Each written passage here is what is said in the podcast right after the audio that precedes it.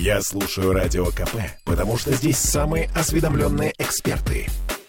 И тебе рекомендую.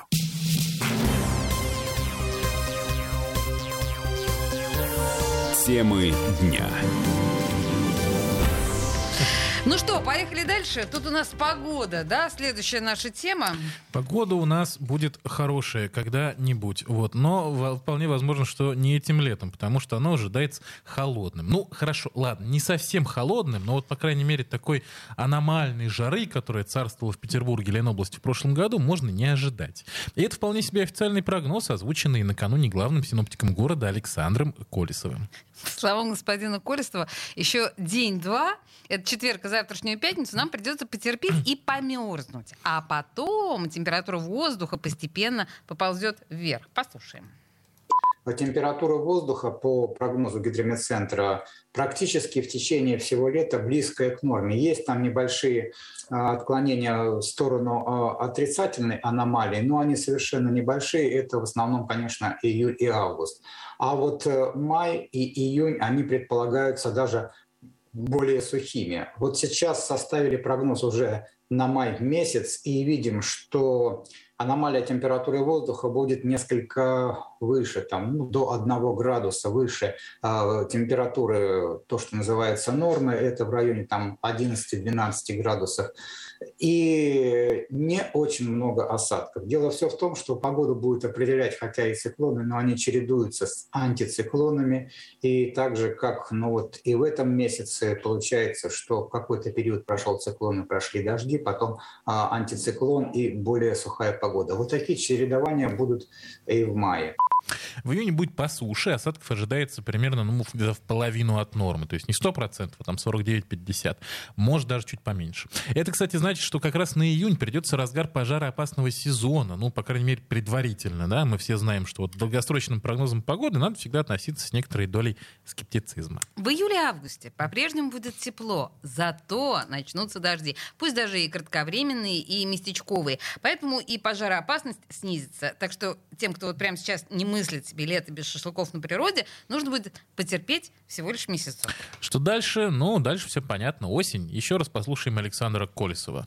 В сентябре, ну, здесь всегда естественное понижение и температуры воздуха, и увеличение количества осадков. Редкие годы, когда сухие в сентябре.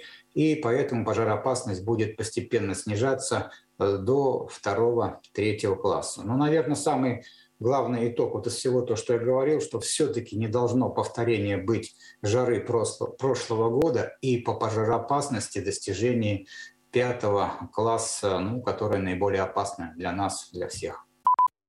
Кстати, что касается пожароопасного сезона. В Ленинградской области его, несмотря на недавние снегопады, уже объявили в начале этой недели. двадцать шестого апреля.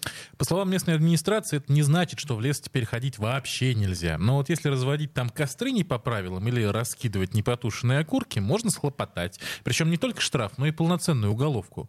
А послушаем, что говорит на этот счет заместитель управления надзорной деятельности и профилактической работы эм че эс Ленобласти Андрей Яшуков.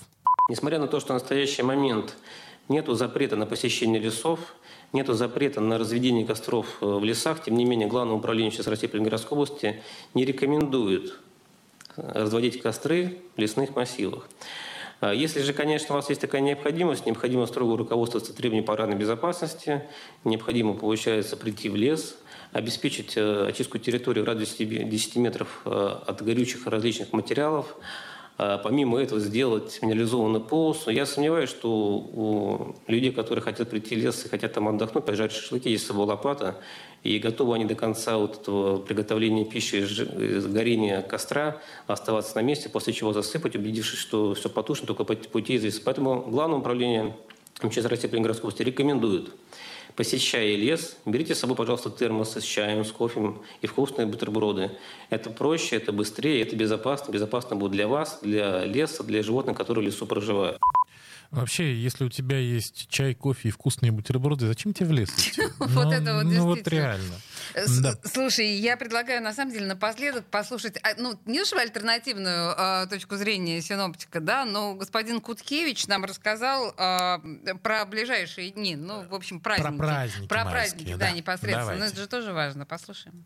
На ближайшие дни будут дневные температуры, ближайшие буквально два-три дня еще будут даже, может быть, и от пяти до плюс восьми. Ночные, какие-то ночи, возможно, еще и заморозки даже до минус одного-двух. А среднесуточные температуры, наверное, она как раз вот будет балансировать на этом уровне около восьми градусов.